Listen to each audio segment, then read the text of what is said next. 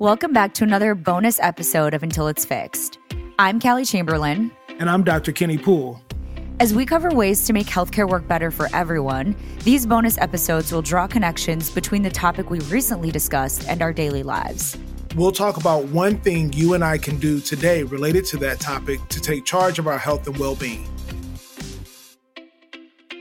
Our last two episodes were all about meeting people where they're at. From home and community based care to retail health clinics to the challenges of rural healthcare, we've explored how the healthcare industry is working to give you the best care options. But we also want to talk about the best options for the exact moment when you're not feeling well or you're having a medical emergency. So, on today's episode, we're getting a little more specific on what to do when you're not feeling your best and how healthcare can meet you where you're at. Our one thing today is how to find and understand care options that work for you. So let's say that you don't feel well, which is already exhausting in and of itself, right? Physically and mentally. And now you have to make a decision about where you're going and when to go or whether to go somewhere and be seen at all. So in the moment, you might just pick the first thing you see on your search results or go somewhere that you know is close by. But if you have options, knowing about what those are can save you time and money. So we'll start with discussing primary care. I think that everyone should have a primary care provider. Primary care providers are usually defined as a general medicine physician mm-hmm. for adults or a family practitioner, or a pediatrician for children, or again, a family practitioner. There can also be nurse practitioners and physician assistants that work on care teams that can also serve in that role having a primary care physician is extremely important to just give you a medical home.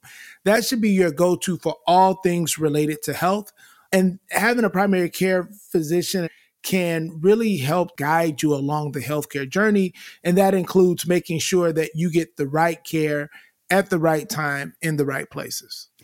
Another option to get in front of a provider very quickly is through telehealth. It saves the time it would take to get to an in person visit and can help reduce the spread of viruses and other illnesses because you're not in a waiting room with other people. If your primary care provider knows your medical history and your symptoms, they might be able to diagnose you on the call. And if you need additional tests, scans, or evaluations, they can refer you to those services, which can be faster than going straight to a clinic for a full appointment a lot of primary care offices do telehealth now. And obviously, that was accelerated during the pandemic in terms of the availability and use of telehealth. But telehealth isn't always with an established provider. Again, there's also options like 24 7 virtual visits by phone or video that can be done with outside or independent entities. And they're great if you just need somebody to diagnose common medical conditions or prescribe medications if needed and if appropriate. Yeah. We know that broadband and internet access isn't always available for people, so these might not be available options for everyone. You can always call a nurse line to begin, even though they can't see you. If you list your symptoms, they can generally get a sense of where your health is at and point you in the right direction. And most lines are free, so it's a great first step. So let's talk about urgent care. So, urgent care refers to any type of urgent medical attention that someone needs for a problem that can't wait, but isn't an emergency. It isn't something necessarily life threatening or thought to be life threatening. And urgent care can be provided in a number of ways. So, first off, there are some primary care offices or primary care providers that do have urgent care built into their practices. And so that would be the ideal place to start if your primary care provider has those services because you're already established, your medical history. Mm-hmm. You could also do urgent care in a standalone urgent care center, which a lot of people are familiar with.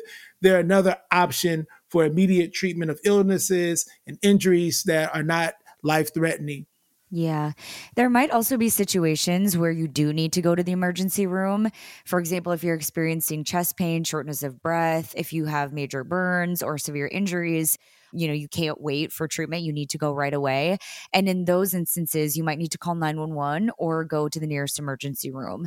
Emergency rooms are open 24 7.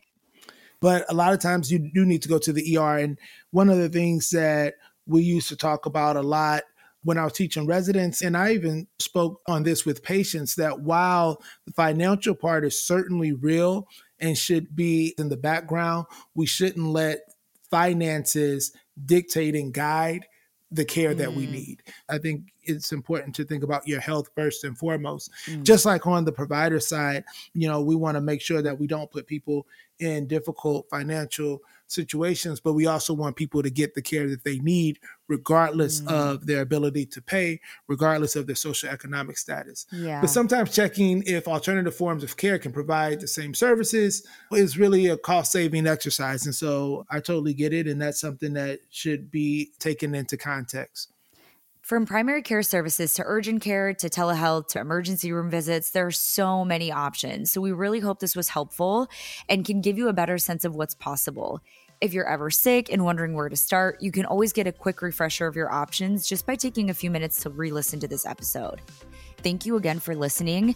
And join us next week as we continue to talk more about how wellness programs, often through your employer if you're employed or through your insurance, actually pay or reward you for getting healthy.